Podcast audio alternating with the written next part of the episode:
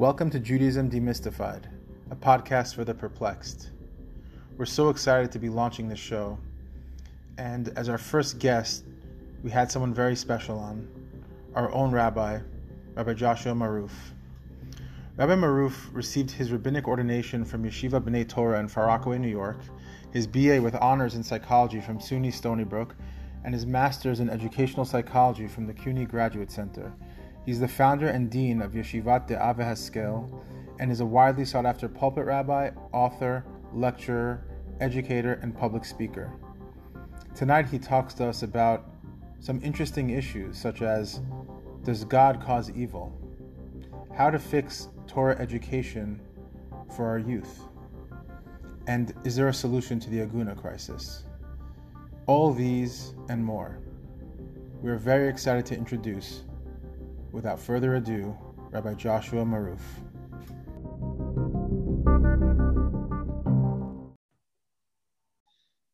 Hey, everybody, welcome to the first episode of Judaism Demystified. I'm your host, Benji. I'm Bensi.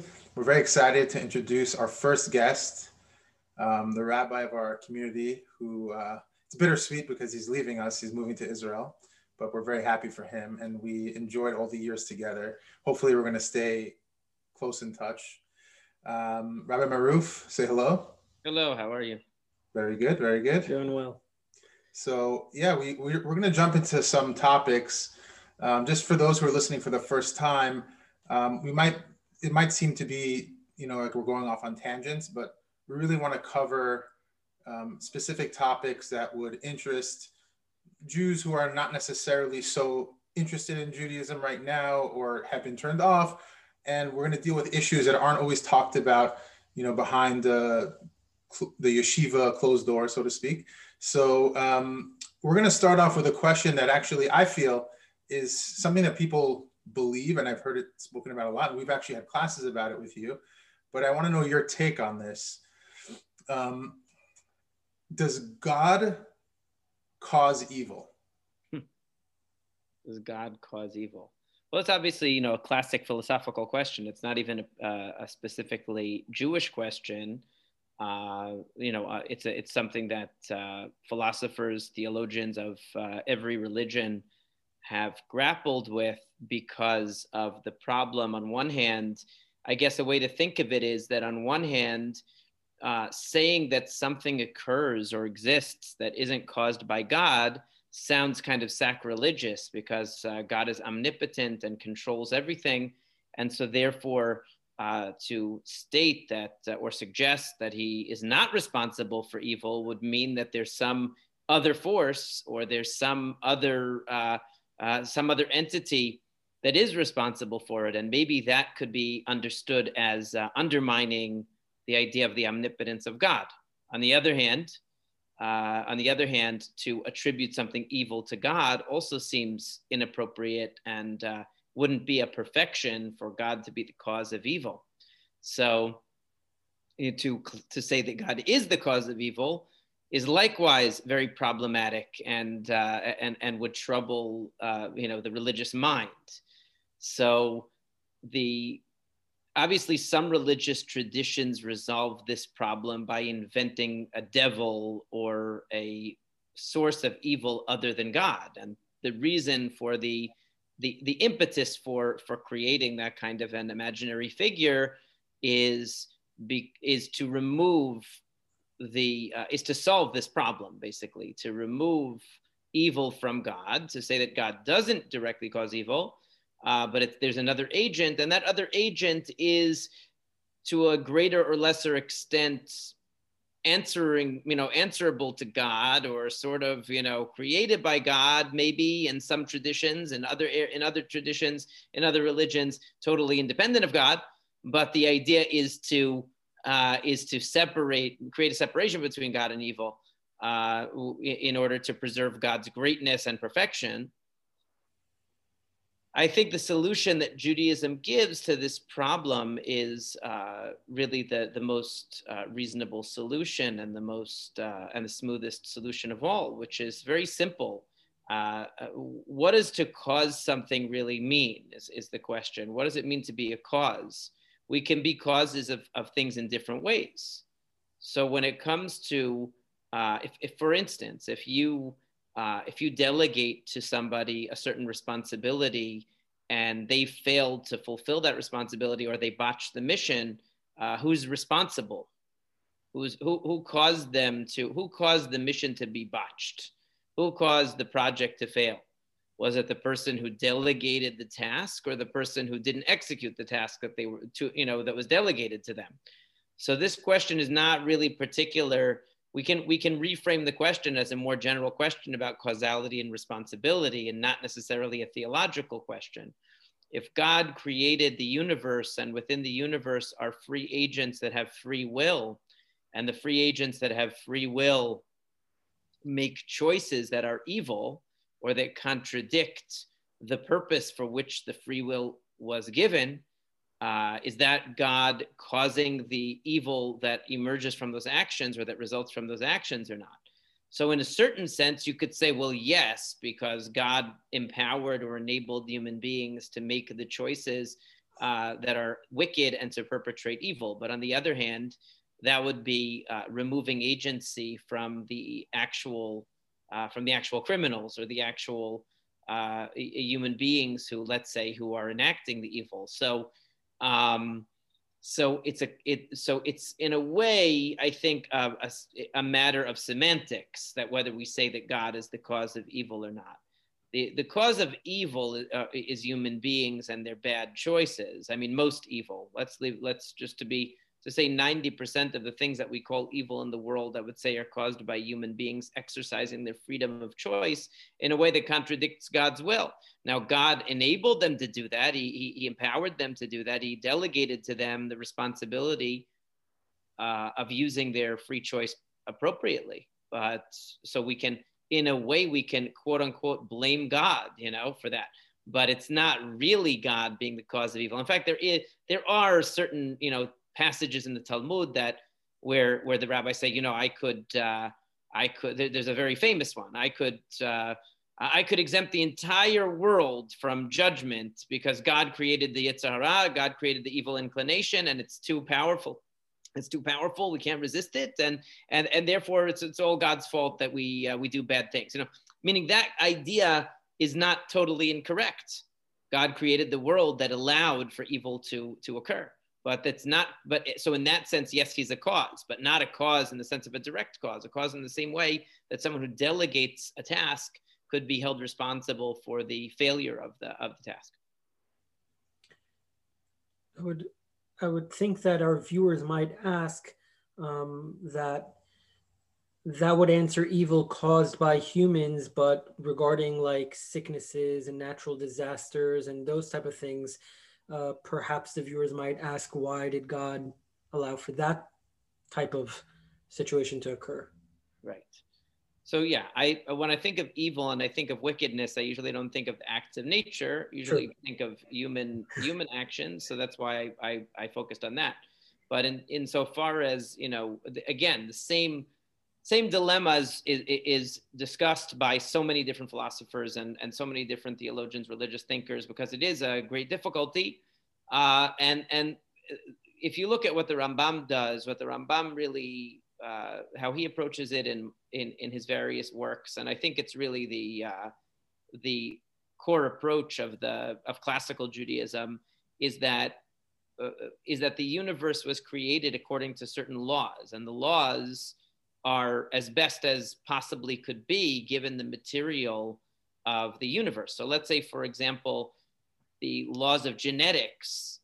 Um, so 95% of the time they work quite beautifully. Once in a while, they uh, they cause, let's say, genetic abnormalities or problems that are really um, that are really severe. The question is, what would the alternative be um, in a lawful universe there are going to be uh, there because the same way i mean to use an analogy the same way that human law there could be an excellent law but every once in a while there's going to be a court case where you scratch your head and you say this is ridiculous.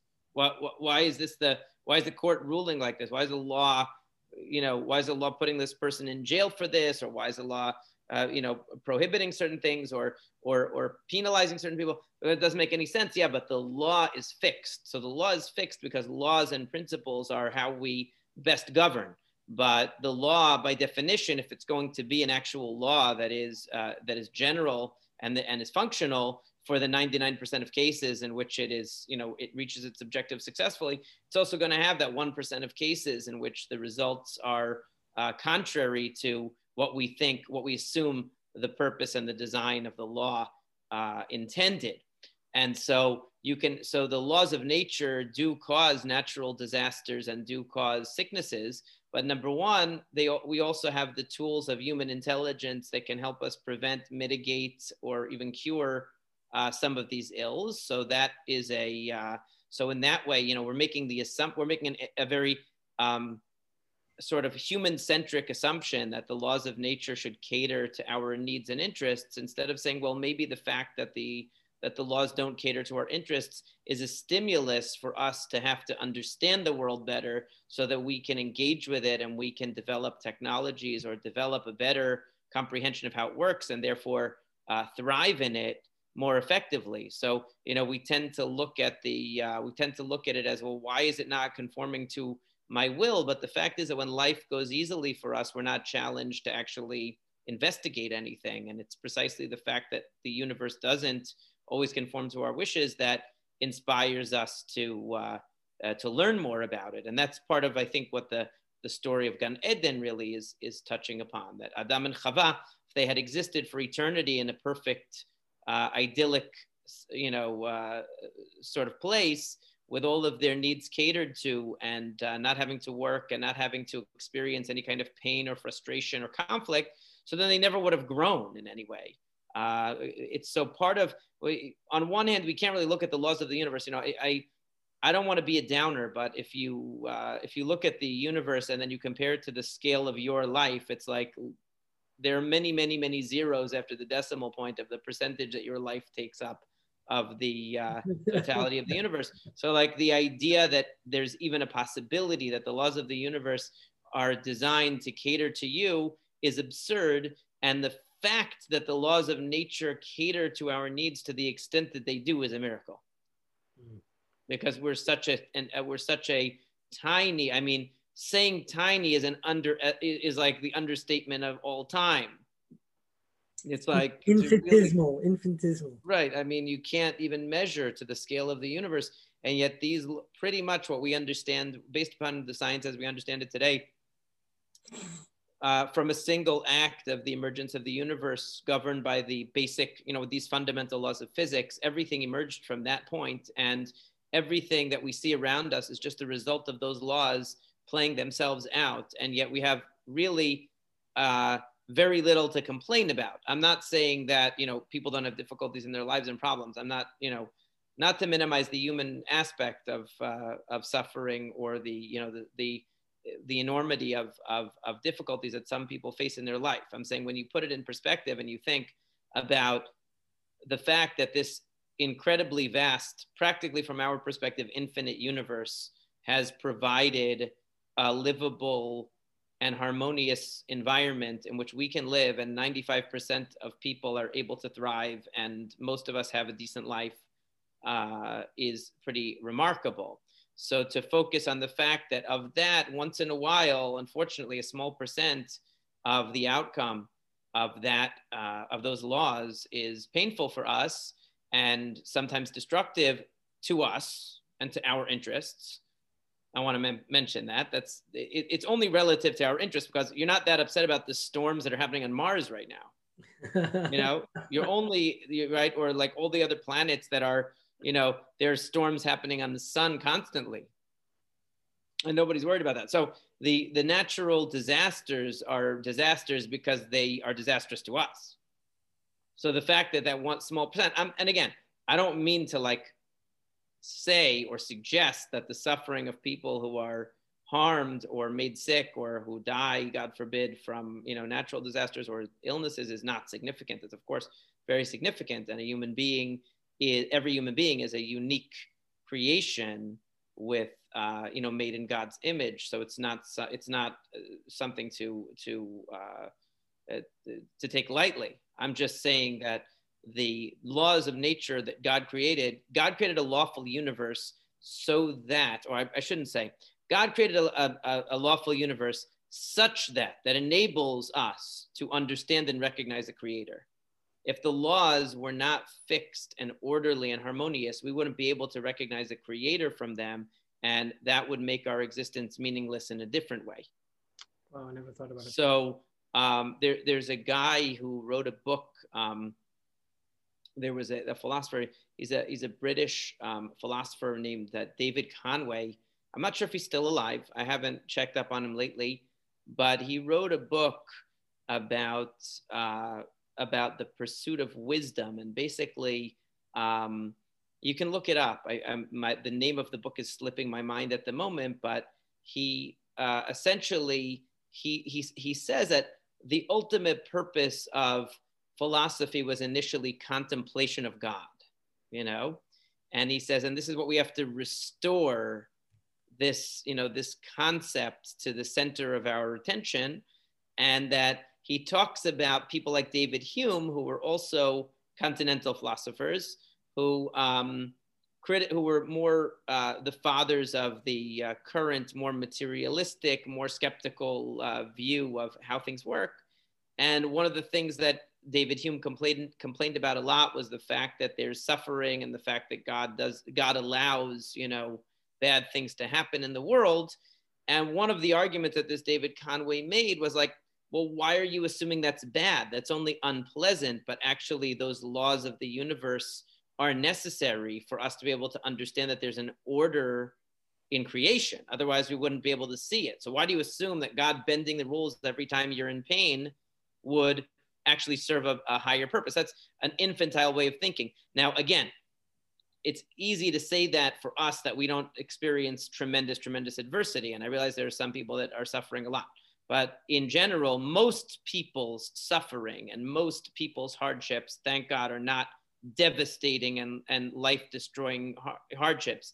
And the fact that they feel that somehow God should bend the rules that govern the universe in order to avoid that is placing themselves really on a, on a high pedestal.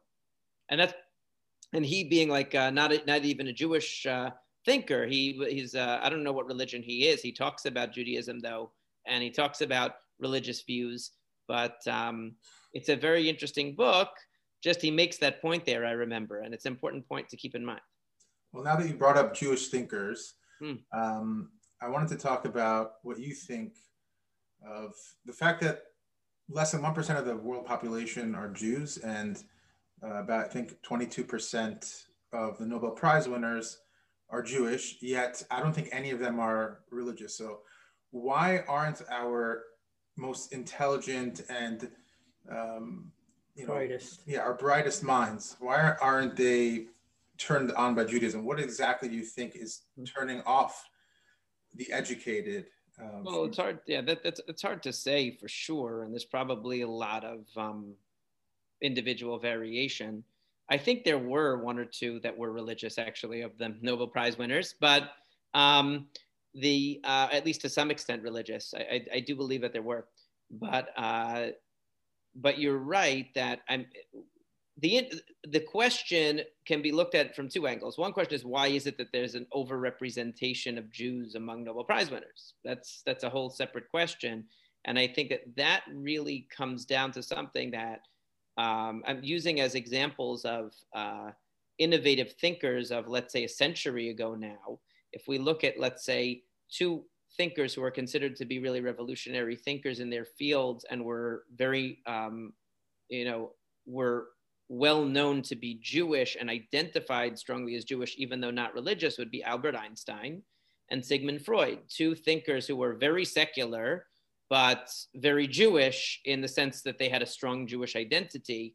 And both of them, uh, very interestingly, saw themselves as saw their ability to think the way that they did as connected to their Jewishness, and actually um, had a kind of a jaded view, like would would dismiss almost or or or label the thinking or the ways of thinking of other uh, uh, of other um, competing theorists as oh well he's a gentile you know he's a goy so he doesn't understand he doesn't understand what we're t- what we're saying. Like and these are not religious Jews but they believe that what gave them the independence of thought was the fact the fact that they were on the periphery of society and they were excluded from society and therefore trying to say and think in a way that would fit in with the mainstream had no benefit to them because they were already excluded and on the outs with everyone as Jews.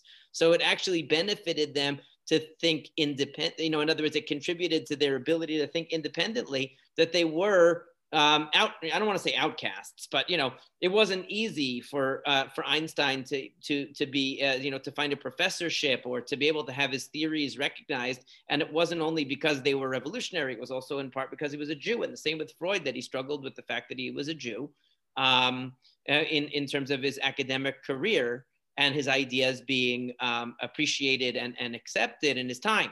So they were independent thinkers. In other words, part of what holds people back, even great minds, from being independent and innovative thinkers, which are the types of thinkers that are Nobel Prize winners, um, is the fear or the desire to be accepted by the mainstream.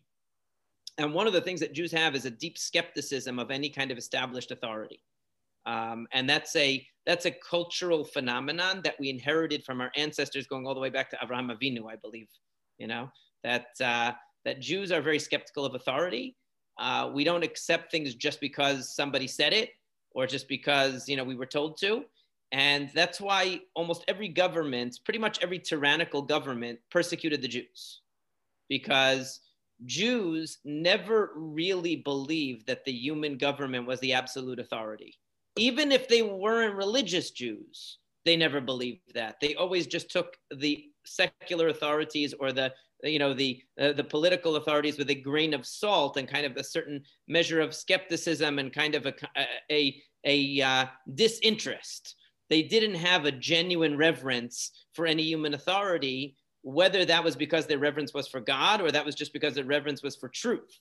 But it certainly wasn't for any human authority. So that that trait of Jews, the in, the emphasis on intellectual discovery and on independence of thought, is what shaped our culture into an ideal vehicle for great thinking and great thinkers in every discipline, not only in the area of Torah. Now, your question, I didn't really answer your question, but I wanted to put that in perspective first, just to, to, to, examine the positive side of it, to understand why it is that we have so many thinkers and so many intellectuals in Judaism to begin with, and why it is that we have so many people who were innovative uh, and creative uh, you know, revolutionary thinkers. And I think that that's the reason. It goes back to our culture, starting all the way from Avram Avinu, who said, I'm not going to believe in your God and your religion just because you told me to. I'm going to think about it independently. I'm going to doubt everything. I'm going to question everything. And if I'm not accepted, so then I might as well go on my own path because I'm not accepted anyway. So that you know that might be lessening somewhat the uh, the feeling of uh, exclusion and the uh, and and the feeling that uh, Jews cannot be mainstreamed because of their Jewish identity. But I'm not 100% convinced that that's true now either. Um, putting that aside, so why is it now? I can't know for sure the answer to uh, why it is that uh, these intellectuals were not attracted to Judaism. I would suspect that in some cases they weren't really raised with much, if any, Jewish education. A limited Jewish education. So, Jewish education that is just the sort of um, superficial religious training that most children receive is not going to be seen as any object of intellectual inquiry uh, that would engage a person's mind. So it, it, so part of it is that it just wasn't really i mean if you go to a typical hebrew school or anything like that which most of these uh, most of these thinkers at best maybe went to a an after school program to prepare for their bar mitzvah type of thing it's not like they really went to any kind of intensive uh, intellectual study of Judaism. So you wouldn't come away with an with the thought that wow, Judaism is deep and it's worthy of exploring and really considering, and it has something to offer intellectually. Because the fact is that even if you even if you don't believe in it, even if you're a skeptic, you should be able to see that it has something to offer intellectually. If you were presented it as a uh, you know, as a discipline of knowledge and thought. So you'd say, okay, I might not be religious and I might not follow it, but I know that it's a, at least I know that it's a chokhmah. I know that it's a type of, of, of wisdom. Like at the very least, you would expect someone who was who had an experience, some educational experience of Judaism to know that. Um, there, there are some stories like that. You know, there's a story of uh, there's a story that Herman Wouk, who he passed away uh, a, a, couple years ago, uh, the author, he was an Orthodox Jew, although you know he was uh, more better known as a uh, as an author, and he wrote uh, mostly um, like military novels and things like that. But one of the things that he, he wrote two autobiographical books and um, about his journey in Judaism as a Jew.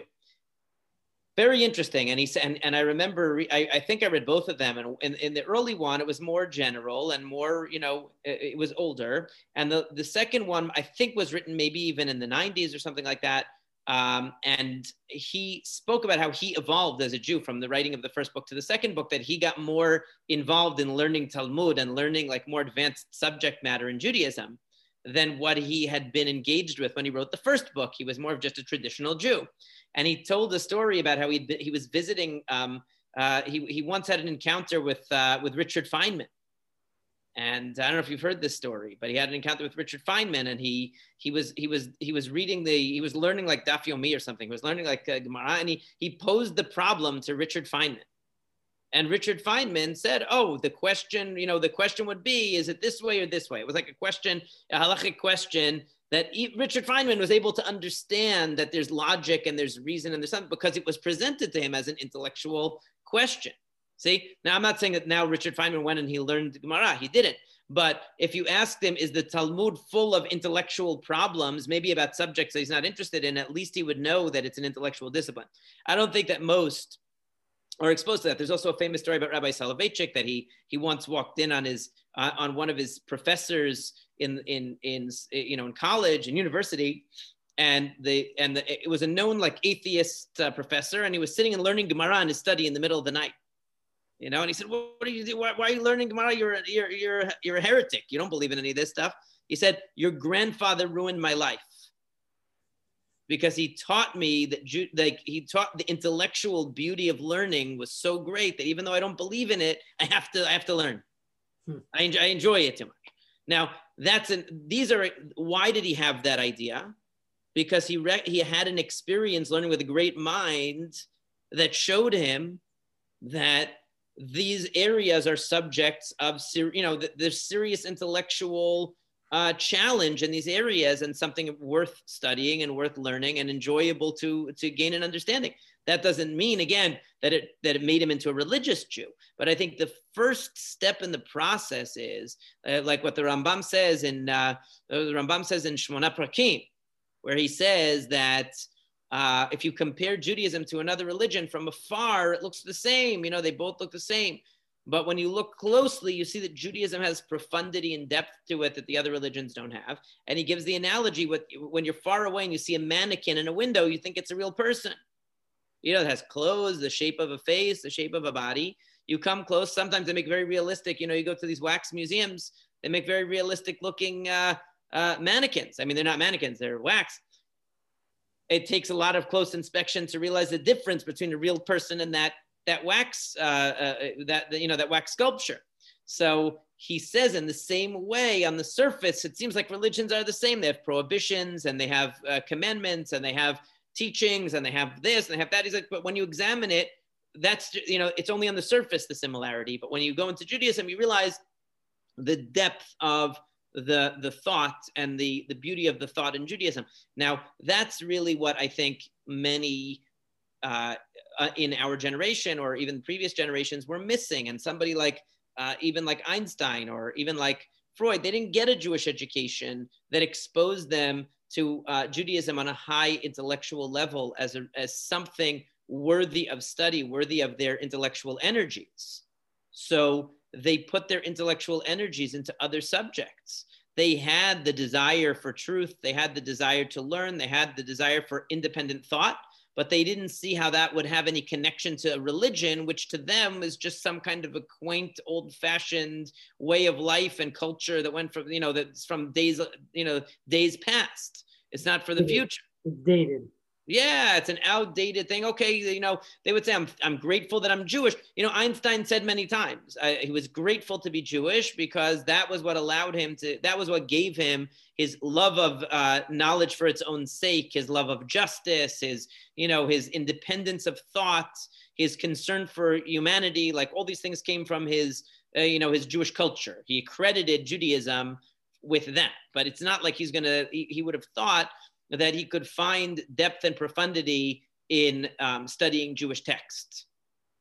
And I think that that's the big thing. I mean, if we can even, uh, you know, expose uh, young Jews or, you know, expose whoever's interested uh, in, uh, uh, in learning to the depth that Torah has to offer and the texts of Judaism and the teachings of Judaism have to offer, then uh, then you're dealing, you know, that then you have the opportunity to engage, you know, to, to raise the uh, level of respect that people have for Jewish tradition and to engage them in it. And, and I think that's what's missing. I think it speaks for itself. I'm a big believer in the idea that, uh, that uh, as I said in another podcast, you know, that I, uh, that it, it, when, when you have, when you, you don't have to be afraid of uh, you know of being exposed to ideas. And and if you you know if you believe in what you have you believe in what you have then you know that if you if you present the ideas and you present the truth then people who are open to the truth they will see. You actually kind of led into our next um, topic that we wanted to discuss which was education of children. Mm-hmm. um, what do you think is missing in today's uh, education of children with Judaism? Do you think there are things that we could do better? Um, is there things that we shouldn't be doing, should be doing, or just to basically, how do we teach Judaism in a way where today's children will listen? well, topic. Yeah, I mean, uh, I, I'm not necessarily a you know, I'm sure that there's a lot of different theories and a lot of different ideas about how to educate, and I'm not one to tell educators what to do, but um, I think it's important to. There, there's two things. There's two elements in, in Jewish education that uh, have to be have to be addressed. I don't know if this means that in every school they're doing it uh, well, they're doing it poorly, they're doing it. They could be doing it better. They're they're doing. I'm not sure. That's that's really going to depend upon the particular educator and institution. But the two uh, areas that need to be a focus, in my personal opinion, when it comes to uh, uh, when it comes to Jewish education, uh, are the uh, you know textual skills to create a, a, generation that's able to access text independently, rather than be dependent upon uh, second and third hand presentations of Jewish text. That's a big problem. I think that a big problem is that uh, number one, we spend an inordinate amount of time translating text. It wastes a lot of time. But uh, besides that, it, it produces very dependent learners. It doesn't produce students or thinkers who can access the content on their own.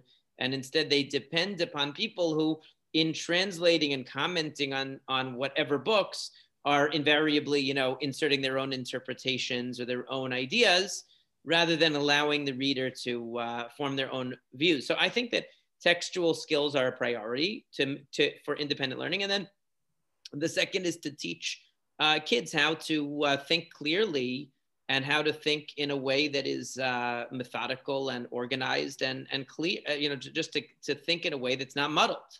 And, and, a, and a lot of the, uh, a lot of what happens is that kids come with a, a hodgepodge of understanding uh, without a, a, clear sense of what's related, how things relate to one another, uh, what is or isn't uh, connected to, uh, let's say, for instance, you know, they'll, they won't necessarily know what's in the text, what's in a midrash, what's in Rashi, and what's uh, what's what's in the text. What you know, or even they, qualifying those two, huh? Or even qualifying those two. Right. They, they would becomes a text. Yeah.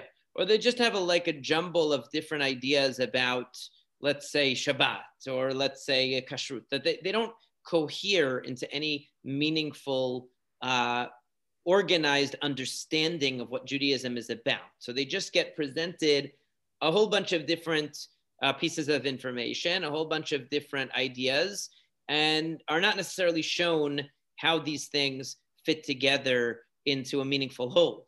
And that just that just promotes, I think, you know, fuzzy and disorganized thinking rather than uh, clear and uh, you know a, a, clear and perceptive thinking. And if we teach the students, you know, uh, for you know, one of the biggest challenges we have, I think, in Jewish education, as far as I remember, is when to introduce learning of Gemara in the in the curriculum. It's like always a hot topic because by definition, the kids who are being taught Gemara are not are not prepared for it because the um, the Gemara presupposes an enormous amount of background knowledge. It presupposes that you know the whole Tanakh, and it also presupposes that you know the entire Mishnah, and also presupposes that you know the whole context of the Mishnah. So it, it just assumes a lot.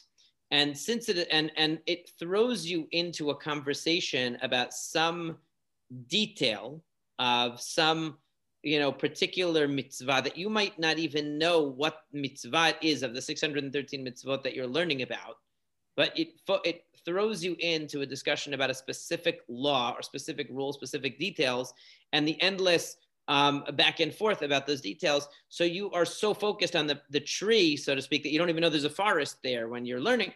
And this is the, the method of jewish education needs to be more systematic in the sense that kids are given the foundations of text the big picture first before we throw them into um, the ocean of, of uh, Talmud. It would be like putting a, a, a kid into a. Uh, I, I often use this um, analogy to talk about Talmud, that it's putting a child, putting, it's, it's the difference between gra- a graduate seminar for uh, advanced postgraduate, you know, uh, let's say, uh, uh, you know, in, in a professional setting, such as, let's say, people people either a postdoctoral uh, level learning or at the very least a doctoral level learning, um, where you have a graduate seminar people already know the subject and they're doing research on some specific, highly specific uh, aspect of that subject. And the discussion is endless about the highly specific aspect of the subject, you know, but but the framework is presupposed that everyone who walks in the door has a phd in physics i have a phd in biology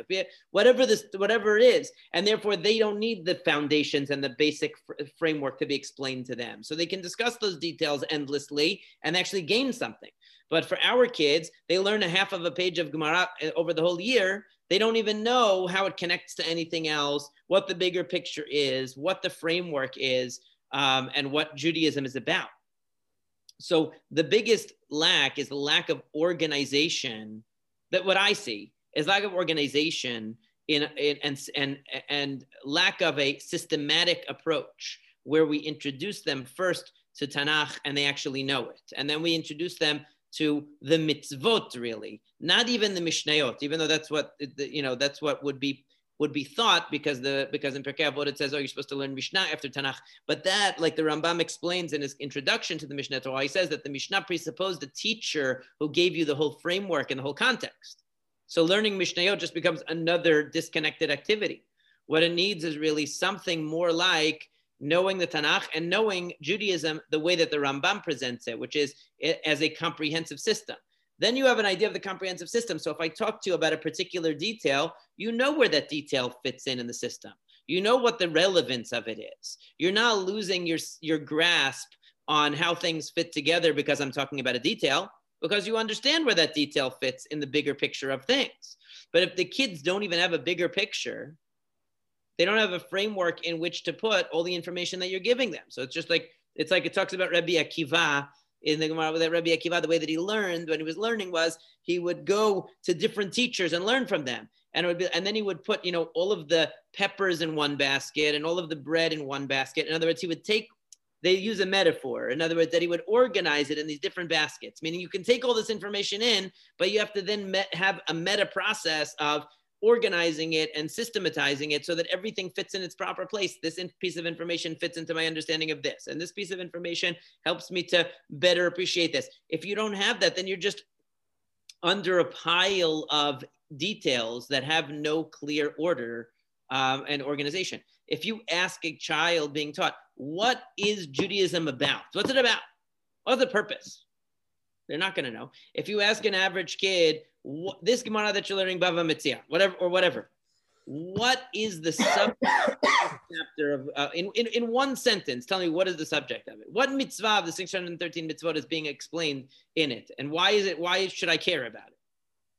I just have to pass the test. I don't, and, you know, the, the kid will. Eh, so the, the idea of having a sense of how it all fits together, the purpose of Judaism, the the the end game, so to speak, of Judaism, and how these the components fit together first. Then tell me about the details. Otherwise, you're overwhelming with details, and they never see the forest for the trees. And probably most of these um, poorly educated, uh, uh, you know, great scientists or whatever, they received the Jewish education maybe even less than that. I mean, I'm talking about a day school education. They probably didn't even receive that, most of them. They just received uh, an even more superficial introduction to the traditions of their ancestors, basically. As you know, even in a, at least in a day school education, there's somewhat it's taken seriously, but it's but not with a an eye to uh, to systematic exposition and and how everything um, coheres together. And without that, you can't have clear thinking. If you don't know you can't. That's why the Rambam was so insistent, by the way, in counting the mitzvot. You know, he spends like an entire book. How do you count the mitzvot? What are the 14 rules by which you count the mitzvot? Why, what, so who cares about counting the mitzvot? Why is it so important to know which are, and he's, and he's going on and saying, oh, it's terrible that, uh, you know, that, uh, uh, that previous uh, thinkers have messed this up and they counted the wrong thing. They counted this mitzvah. It's not even a mitzvah. They counted this. It's really just part of another mitzvah. This other thing is just a general statement. It's not a mitzvah at all. Why is it so important? Because muddled thinking starts there once you don't have a uh, uh, once you don't have a sense of the uh, big picture, you know, so then it, you're already starting out handicapped in the process because you don't even know what mitzvah you're talking about. You could think that you're talking about a mitzvah. You're not. You're just talking about a detail of another mitzvah that's much bigger. It would be like if you if you conduct an entire study on the trunk of an elephant and you don't realize it's part of a larger organism right? Or if you conducted a study on something that you think are two things and they're really only one thing. So that's why he said you have to start out with the, that foundation, and it's so important. So the purpose of Judaism is really articulated in Tanakh. The mitzvot of Judaism should integrate with that sense of purpose and should be organized and should be a respectable education in, uh, you know, uh, along the same lines as any other subject matter that would be taught in a comprehensive way, not a hodgepodge and then you can you can situate yourself in that framework. Well i both of us went to yeshiva our whole lives and then we went to um, seminary in israel mm-hmm. after the fact. And i felt especially in my school i went to Yeshiva university high school um, that my rabbi senior year was he saw a lot of us weren't inspired by judaism. And the answer to that is you know go to israel. You'll find inspiration there. And what did i learn there that i didn't learn in yeshiva before Jewish philosophy, you know, contemplation about like like you just talked about our, what is our purpose? What are the purpose of the mitzvah? I feel like these are fundamental issues that are completely ignored at a young age. And I feel like maybe even philosophy or understanding midrash, instead of teaching them like fairy tales, we should be teaching them the way, you know, Aristotle would teach logic, you know, like which by the way used to be part of the curriculum in in you know in schools in the world around the world and now is no longer. Um, but you know, just learning the, the, the depth of Jewish metaphor and allegory, um, not just as a literal, you know, story, but actually unpacking the deeper message. And I feel like that is just completely ignored. So we go from this fantastical explanation of, let's say, Agadah Midrash, and then we go from that to Mishnah and Gemara. So I just feel like there's just that gap, like around fifth grade, where you're just right. completely just thrown into a new world, and it's overwhelming. It's weird that uh, it's weird that it was thought that uh, it would be appropriate for kids to learn midrashim that were conversations of like the Chachmei Yisrael about the Tanakh. Hmm. You know, it's like these statements about the that are in the midrash were conversations among like very advanced learners of the of the Chumash, and obviously we're not just meant to be then transmitted to children as is. Like it just doesn't make sense that that would be thought as uh, you know that you would transfer one to the other.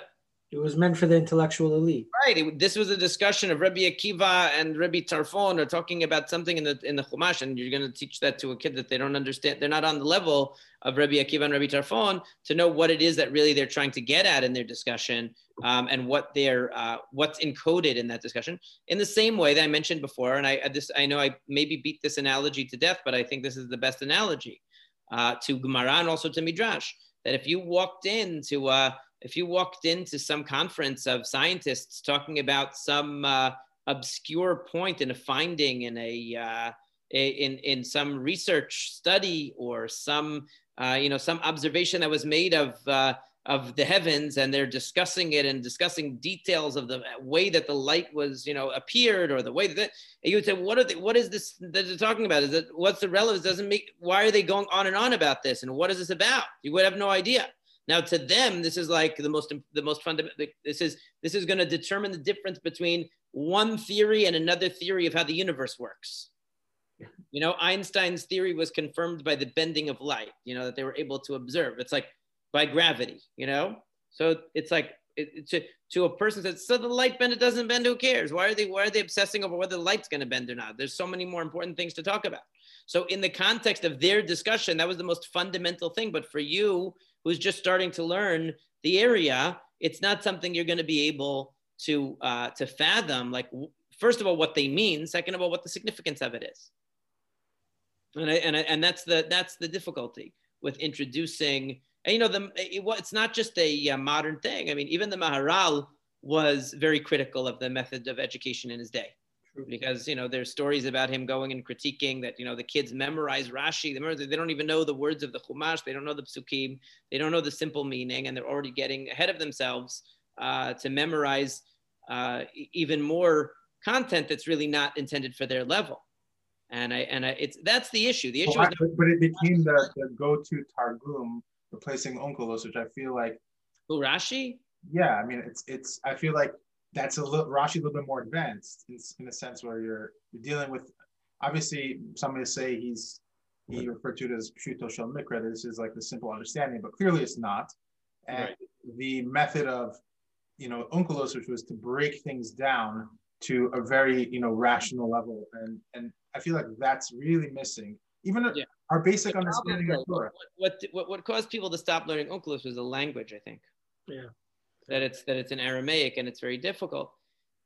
I mean, you have to learn a new script to read Rashi. Also, that's that's it's, a, it's not that hard, but you know, the, compared to knowing Aramaic, it's right, not, not comparable. But the um, the thing is with Rashi that it's the, the you there's a simple there's a simple uh, question you can ask, which is who was the intended audience of Rashi? Who was he writing for? Was he writing for a, a second grader? No, of course not. He wasn't writing for them. So yeah, there are a lot of comments in Rashi that are very helpful for Pshuto Shel Mikra. He knew the difference between Pshuto Shel Mikra and not. Of course. You know, he, he so he, uh, you know, many of his comments are helpful and uh, are related to the Pshat and are, and are good. So a good teacher should be able to select uh, the comments of Rashi that are helpful for understanding the text. There's no question that those comments are there, that, and a lot of them are helpful.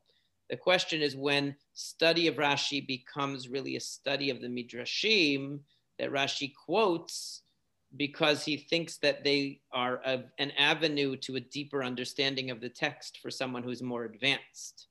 And, um, and that is where uh, introducing that to kids can be a problem because it's, uh, it sends them off the rails of, of understanding what the actual Chumash says and it's it you know for Rashi that was great, and for the people for whom Rashi intended his comments that was also great. But it's uh, it's something that you have to have again a context and a background to appreciate, and um, it will become a liability when it is a distraction from more fundamental work that the person should be doing in their understanding.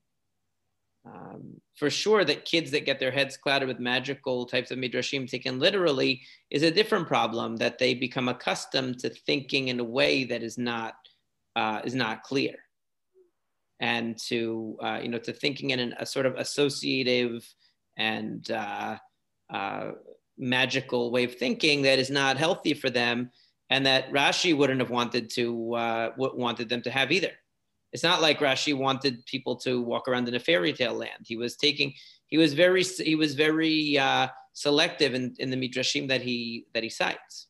I feel like it's very hard to shake that off as you're growing up because you're you're taught within that prism, and then as you grow, you're never told you're never told that oh this was meant to be taken you know as an allegory and not to be taken seriously.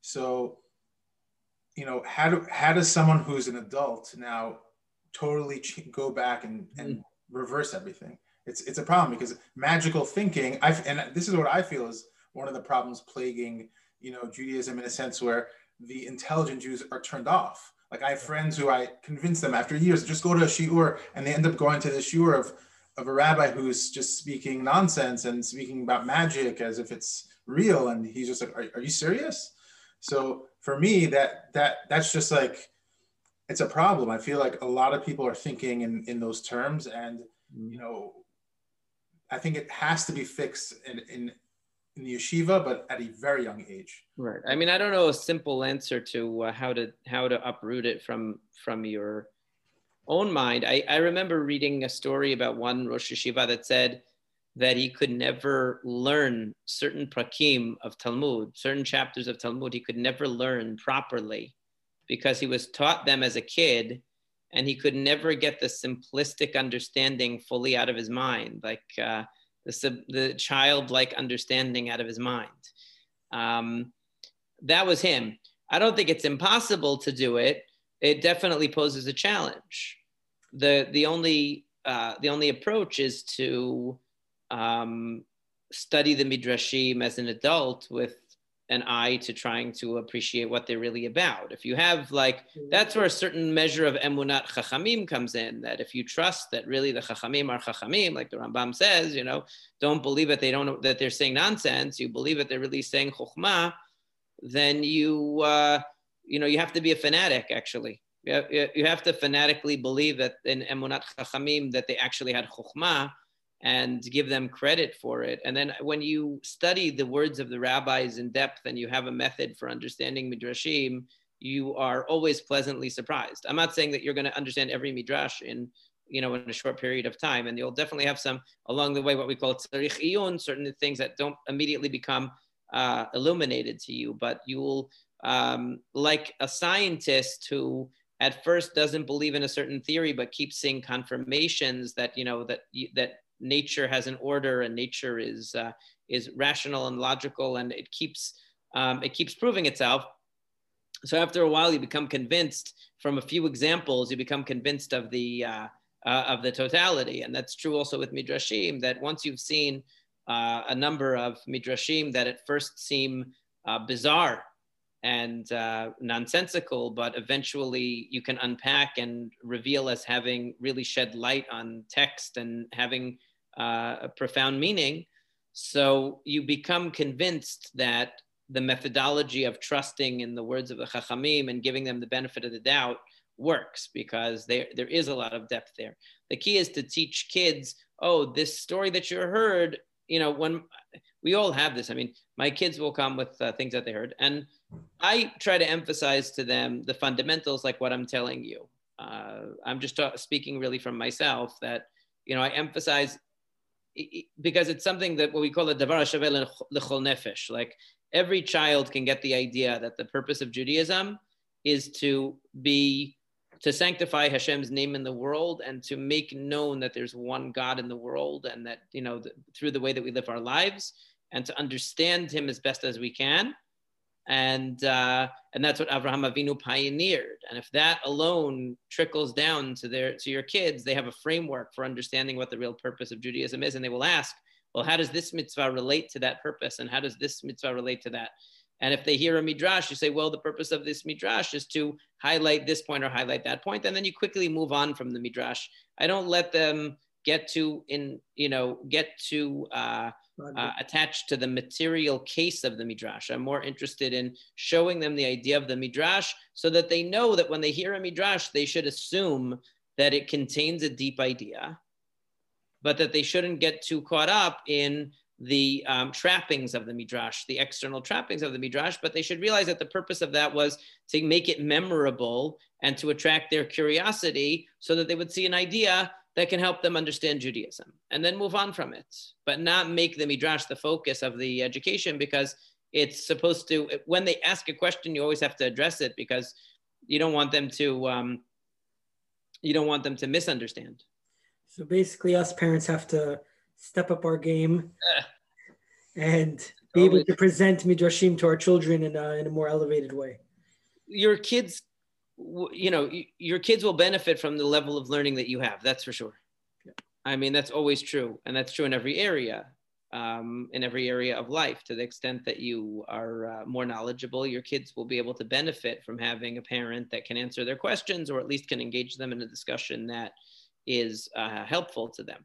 So when you can show them, when you've learned certain midrashim well, you can say, well, look at this midrash or look at that. And here's an example of how you unlock a midrash. What do you think this could mean?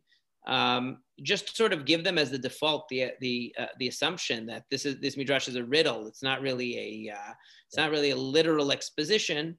That's giving credit to the chachamim, and it's like the Rambam tries to show you that the people who are who take the words of the chachamim literally and therefore believe that you know Bilam was floating on a magic carpet and all this kind of things, like then they they actually are making the Chachamim seem like uh, like fools, God forbid.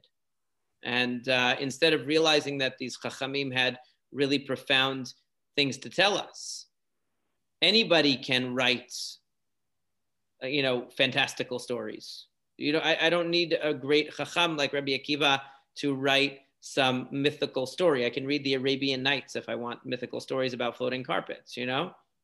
It's there, there's a lot better um, uh, literature out there for fictional, uh, uh, you know, or or mythical uh, mythical details um, that are adults, uh, a lot of adults, learned adults who went through yeshiva and everything, you know, st- believe that rabbis in the Talmud would uh, fly and do all these things. So uh, not I, have met people like that. I'm sure you've met people like that. It's it's common. Yeah, and, they do teach in yeshiva that like every single one of the Tanaim were able to do Tchiyat HaMetim. Oh, that's in the Gemara. That's not. Oh, I'm sorry. Okay, I didn't know. Yeah. Yeah. Okay. So so um, off yeah. topic. This, how do you understand that? Didn't make it up. how do you understand that Gemara? Just while we're at it. It's look. It, it's it's obviously if that were true, then nobody would ever die. So you know they're trying to make. they're trying to make a point about the the great you know the great level of the, the of the uh, chachamim that they had the great zechut, but it's an exaggeration. You know, it's, it's we call hyperbole. Right. You know, the rabbi spoke b'lashon havai. And what's the example of the, Torah? The, the, Torah speaks in Lashon Havai. How do we know that? Because it says our, that the cities were bitzot lashamai. Right. The, the wall went to gets out on the eagle's wings. Right. right. It's, a, it, it's, it's, a form of praise. Exaggeration, of praise. exaggeration. It's saying they were so great that they had the zechut that God would answer their prayers.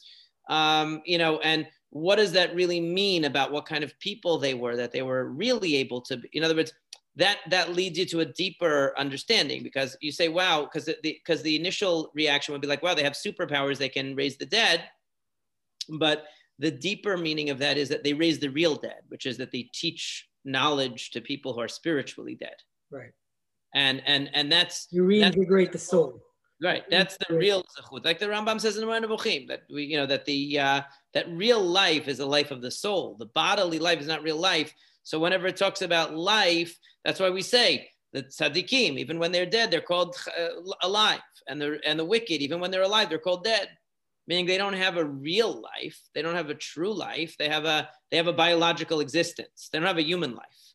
The uh, the you know the, the so real tchiyat metim is the person who is able to take a, a spiritually dead person and, and, and bring them to life. That's that's true tchiyat metim that they were able to do.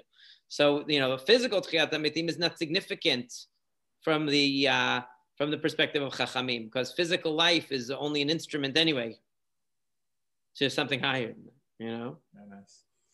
Well, actually, um, speaking of educating the children, um, you're, you know, you inspire us. Uh, we, we, I, I, witnessed your daughter reading um, the Megillah, and I was very impressed. I'd never seen that before.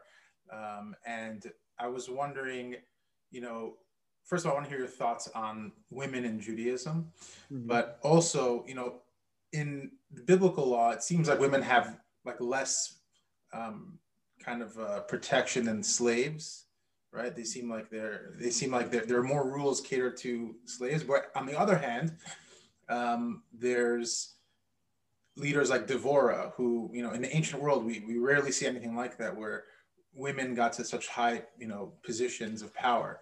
Um, so do you feel like the Torah is progressive um, when it comes to women's issues, or do you feel like you know it was, but now it's kind of changed throughout the ages? Um, so I just want to get your take on that. Uh, it Judaism is not a religion where political power is valued in for its own sake.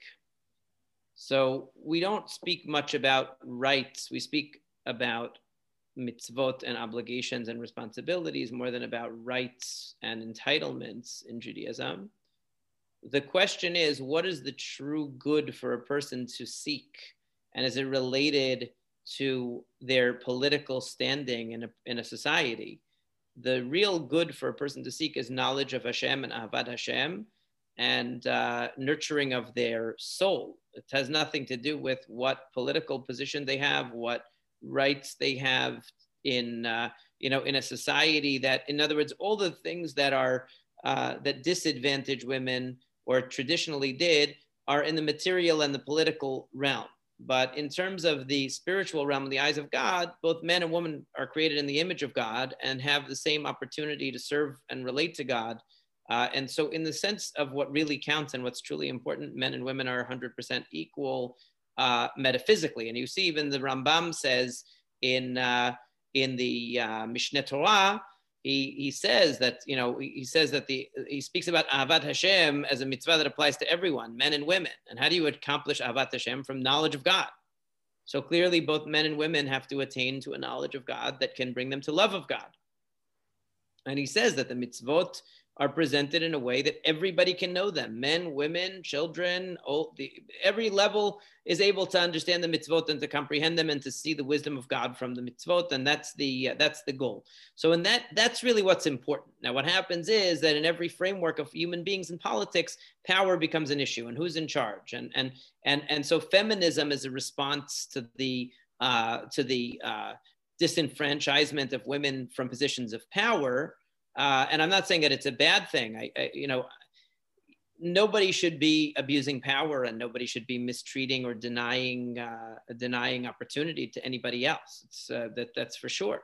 In the when the Torah was given, it was given in a in a very strictly patriarchal society, and it's present it presents a strictly patriarchal society in which men are the ones doing most of the talking and most of the action revolves around men because that's the reality of, of the times in which they live it's not like God was going to transform all of a sudden uh, all of society and all of humanity and all of culture through a miracle into some kind of a modern day uh, egalitarian setting. It just doesn't make any sense. Why it's it's presenting to us the way things work. So whenever I teach, whenever women ask me this or we have a discussion about it, I'm always honest with them and I say, look, you have to be honest.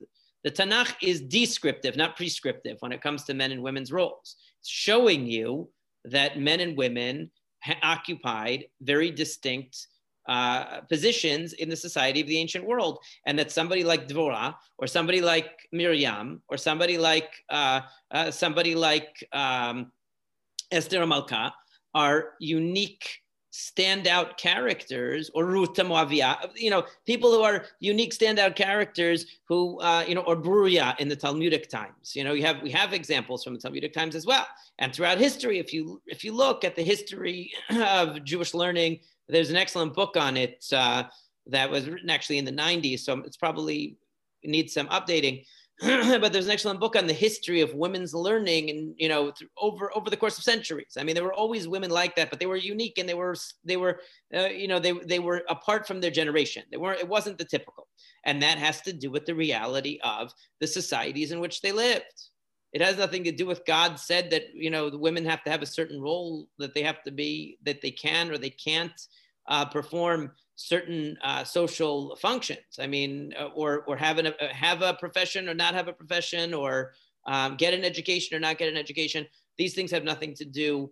Uh, Hashem never uh, opined about that. Um, the Torah doesn't speak about that. It only speaks about, only describes the um, societal and cultural setting uh, at the time it was given. And in that setting, obviously, men were the ones who were playing the, the decisive roles in most communal matters.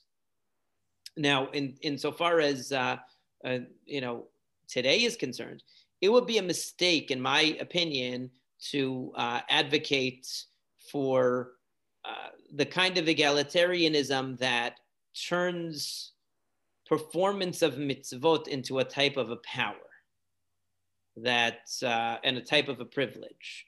Because the danger is that it that it basically basically you're politicizing the arena of religion and what the struggle with you know women of the wall whoever you know whoever the outspoken advocates for egalitarianism are i don't know.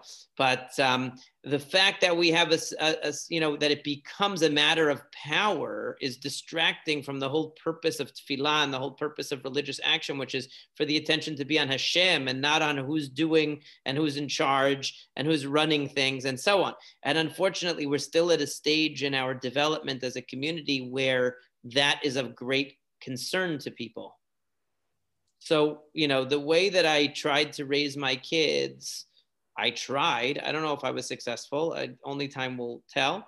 I tried to raise my kids with the idea that in in every in every way that counts, in every way that really makes any difference, there's no difference between men and women that they can do all the same mitzvot if they so choose, and they can uh, and they can learn just as much as they choose, and they can be as close to Hashem as they choose. And if you think that you're closer to Hashem than Dvorah or Hulda or one of the in a Niviot or Miriam, then you know Miriam was greater than every prophet who came after that time, every single one, man or woman.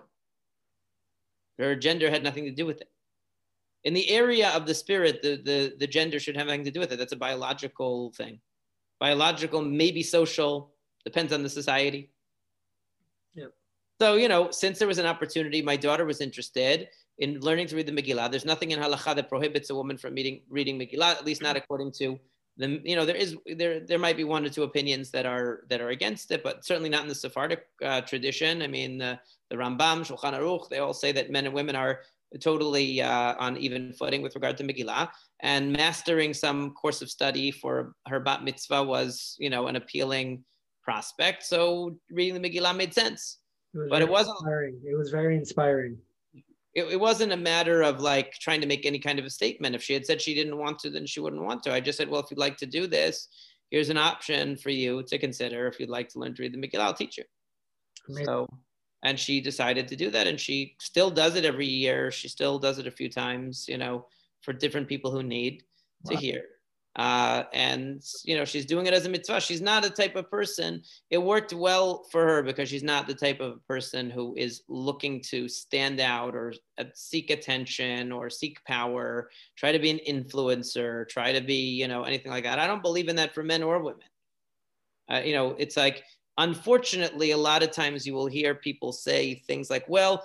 Women who want to learn, it's only because they're trying to show and it's only because they're trying to make a statement and it's only because they want to, you know, they want power or they want a title. It's only because of this. They question their motives. The motive always becomes a question. It's an ulterior motive. It's not really genuine. It's a feminism. It's a, you know, they're, they're, they're trying to pursue a feminist, um, feminist goals through Judaism, and they're looking for kavod, they're looking for honor, they're looking for to be the center of attention. But nobody asked that question of the thousands of people enrolled in Yeshiva University Smicha program. is, is, every single one of those men a, a tzaddik that does everything lishma?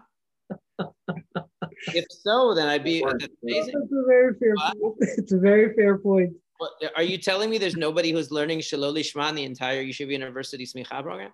who mm. doesn't want the title or the credential of rabbi, either for a professional reason or for kavod reason. I'm not saying they're all like that. There are some probably just learning because they want to learn.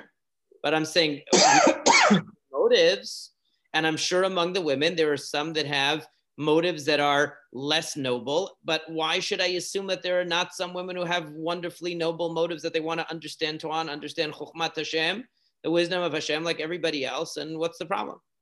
In other words, once you start analyzing everybody's, uh, you're gonna have to close pretty much every yeshiva in the world if you're gonna question people's motives and only allow people in who are lishma. That's a, that was a problem of uh, Rabban Shimon ben Gamliel.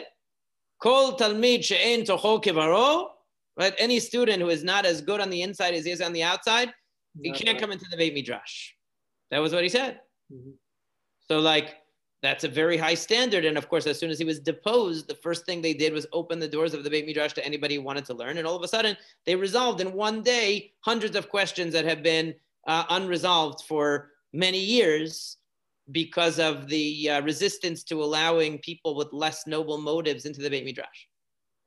So it's just not a, it doesn't make any sense. No, nobody says, we say, mitoch shelo lishma balishma. Person learns shelo lishma. They see the beauty of learning. They, they continue.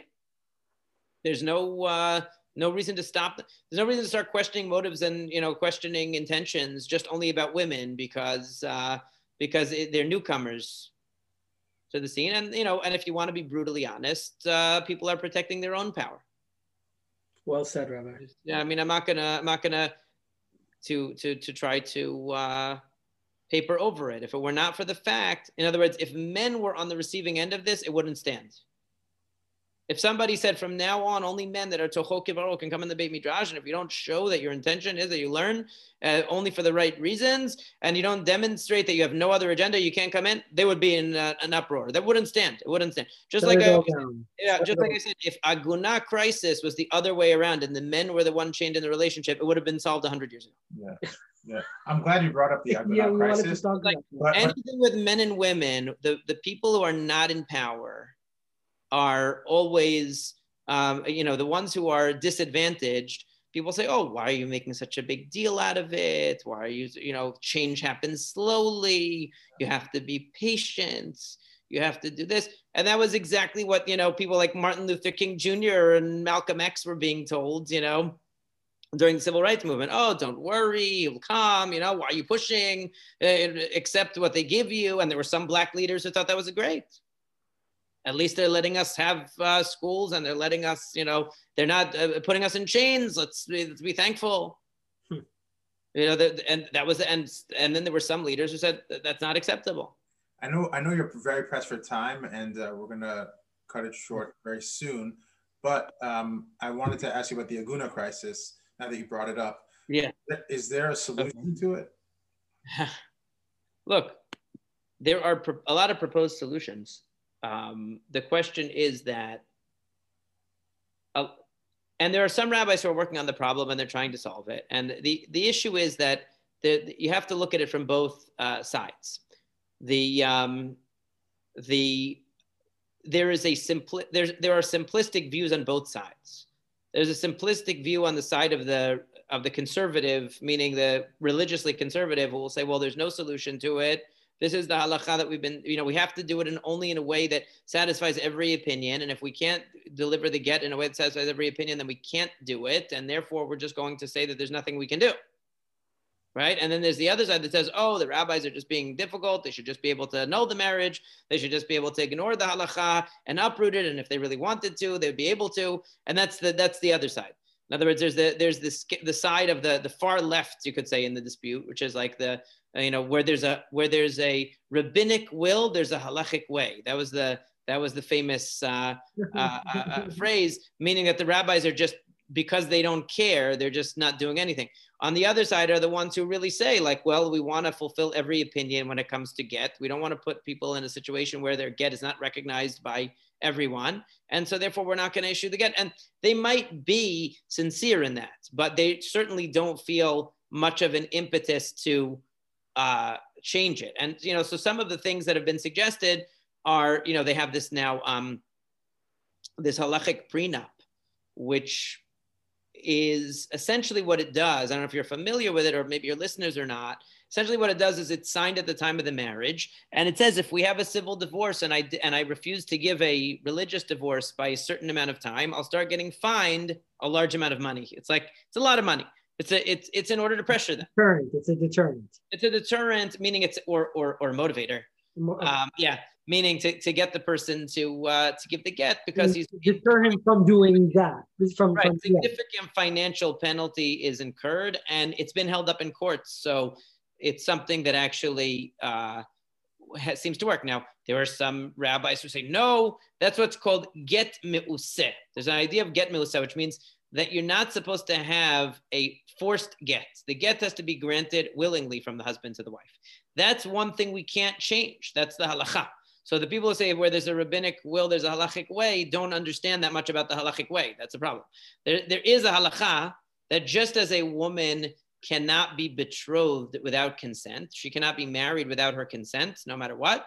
So too, a man cannot be for, you know be made to divorce without his consent. That's the way that it works. In other words, the halachic system is a transactional system that at the time of the marriage the woman could refuse. If she accepts, she's giving the man the right to live with her until such time as he returns that right to her, that that independence to her. That's the uh, that's the way the mechanism works. It's a legal mechanism, just like any other acquisition of rights that you can't just force the person to give it up. Our government keeps trying to do that, but you can't do that so simply, right? So therefore, what happens is that the husband has to grant the divorce. The, the issue of get meuseh is that a person will claim that it wasn't really done willingly. He did it under duress. He did it because he was forced. So it's not a genuine expression of his will, and therefore it's not valid. That's a concern. So they say, oh, even if he's being fined money, now there are many chuvot that have been written on this over the generations. Like there's a lot of halachic material on what's considered get meuseh. Can you detain a person and refuse to allow them to leave the country? Can you detain their relative and use it as pressure? What can you and can't you do and isn't considered to be uh, forced to get? Okay.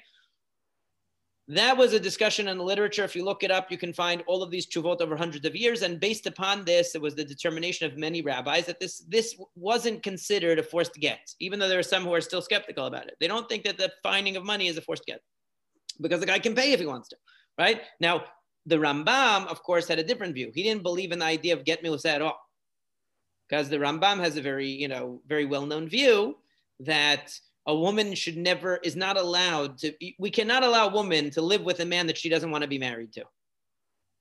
Meaning even if she initiates the divorce proceedings and she demands a divorce and says i won't live with this person because what's called ma'is alai he's disgusting to me. I don't I, I, I can't live with him. Okay? So the rambam says in his famous language a woman is not shvuyat cherev. Right? She's not a captive of the sword that she should, uh, you know, that we force her to live with someone she doesn't want to live with. So therefore, what does the Rambam say? He says, okay, but we have the problem that the man has to give the divorce willingly. So what's the res- what's the resolution? No problem. We beat him until he's willing to do it. yeah. Right. So he says, ah, you'll ask me if I beat him. He's not really doing it willingly. He's not really doing it truthfully because he's only doing it to stop the beating. He says, no, no, no, no. Really, he wants to do the right thing because every person deep down they want to do the right thing. It's just that he has an evil inclination, Yetzer Hara, that is forcing him to do the wrong thing. So no problem. We negotiate directly with the Yetzer Hara by beating him. And then the Yetzer Hara we have to harden his heart. says, Rotze ani, I want to do it. I want to do it. And he gives the get. Now, that's according to the Rambam. There was no greater halachic authority there's been no greater authority since the Rambam in our history. I don't think there ever was. Maybe there never will be. Maybe the, maybe maybe the Mashiach will be, be better. Okay, and yet his opinion was not accepted because of the Ashkenazim. I'm not trying to make this a racial thing, but because of Ashkenazi rabbis that said, well, what about get mi'useh? This is a forced get. We can't do that. He has to agree. So they resisted, and because of the concern that a woman would be divorced and her divorce would not be universally recognized, and some people will still consider her a married woman, and then her children, if she got remarried to somebody else, would be considered possibly uh, mamzerim, illegitimate children, God forbid. So therefore, they didn't want to endorse the Rambam's view.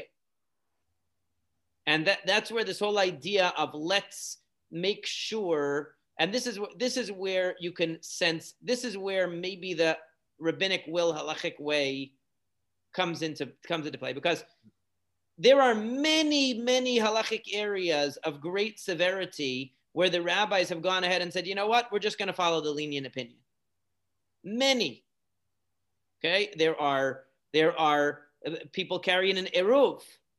According to the Rambam, everyone is getting karet every Shabbat. Yep.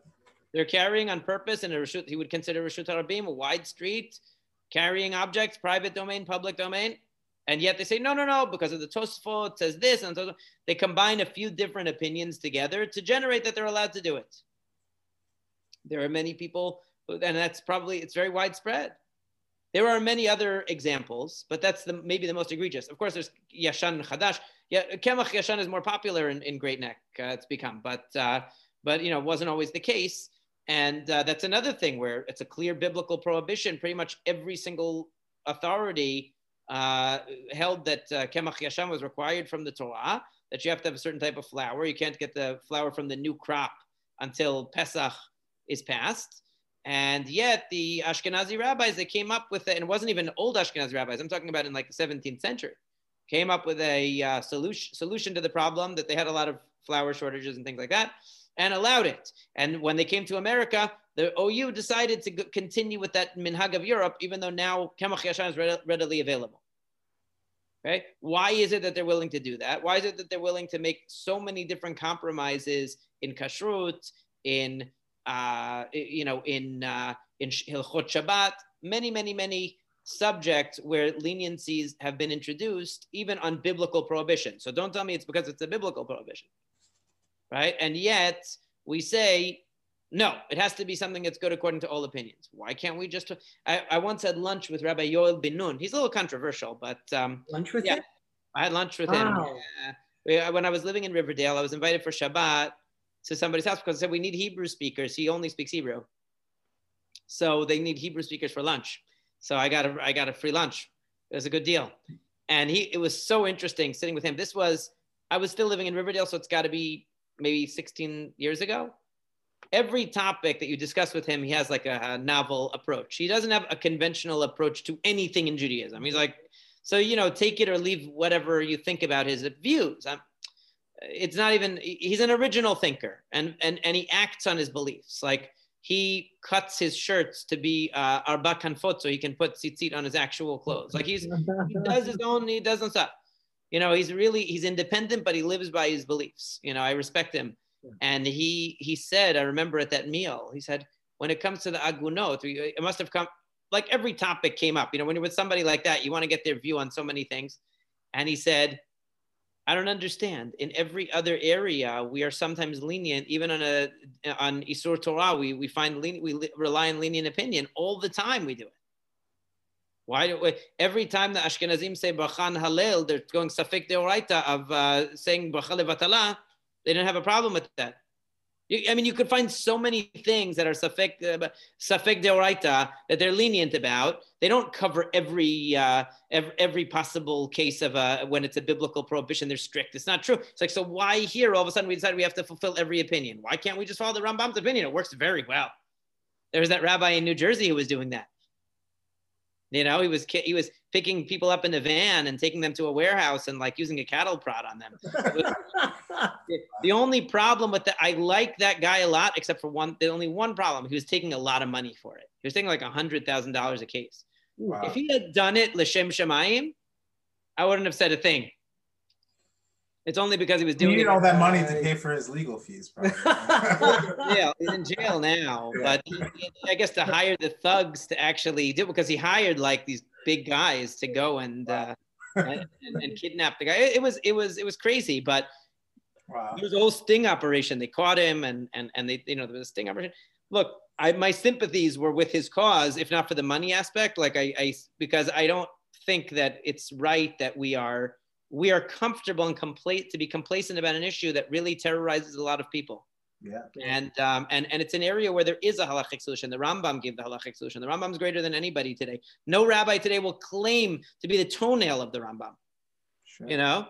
So so who are they to say that his position that he would if he were here today he would be saying that's what we should be doing? Who's to say that he's wrong about that? And by the way, we don't have the time to get into you know the history of halacha between Ashkenaz. Yeah, maybe another. But that's for another time, and, and I think it's a very interesting topic. It's probably one of your my favorite shiur of yours. Um, I urge all of you listeners to hopefully find it on YouTube. We'll do with our yeah, we'll definitely get into that. But we're gonna try this thing right now because we're gonna go. But before we go, we want to try like a speed round where we just throw things at you. Um, you know, two different things, and you have to choose which one you like more, or you could plead the fifth. Okay. And, and you have a few seconds to tell us like which one, you know, why why you chose that. So they're going to be random, not just related to Judaism. So um, Malcolm X or MLK? Oh, that's so tough. I, I, like Malcolm X actually, because I, I, I feel like he was a uh, a really independent and uh, uh, independent thinker, even more so than MLK. Okay. Quran or the New Testament? Um, the Quran is more. It, it's very hard. I have to plead the fifth because the Quran is more beautiful poetry, but the the New Testament has better stories. Okay. Fair enough. Uh, yeah. Persian food or Ashkenazi food? Oh, Persian food. That's not even. Okay. Okay. I haven't eaten Ashkenazi food in the longest time. I don't even remember what it tastes like. Football or baseball? Baseball. All right. Moreh Nevuchim or the Zohar? For what purpose? Yeah, Moreh Nevuchim, I guess, would have to be it. I mean, the Zohar is something that I that I like too, but not as much as the Moreh Nevuchim. I didn't ask you Rabbi Shimon Bar Yochai or uh, Moshe de Leon, so don't worry about that. Uh, uh, okay, so hot dog or pizza? Pizza. All right. So I think you have any more? Shai Rachamim or 130? Oh. oh, I have to plead the fifth one. Good one. Well, thank you, Rabbi. I love that book. We really enjoyed this. We and, appreciate uh, it. It was fantastic. Thank, thank you. you so Thanks for having me. Thank you so much.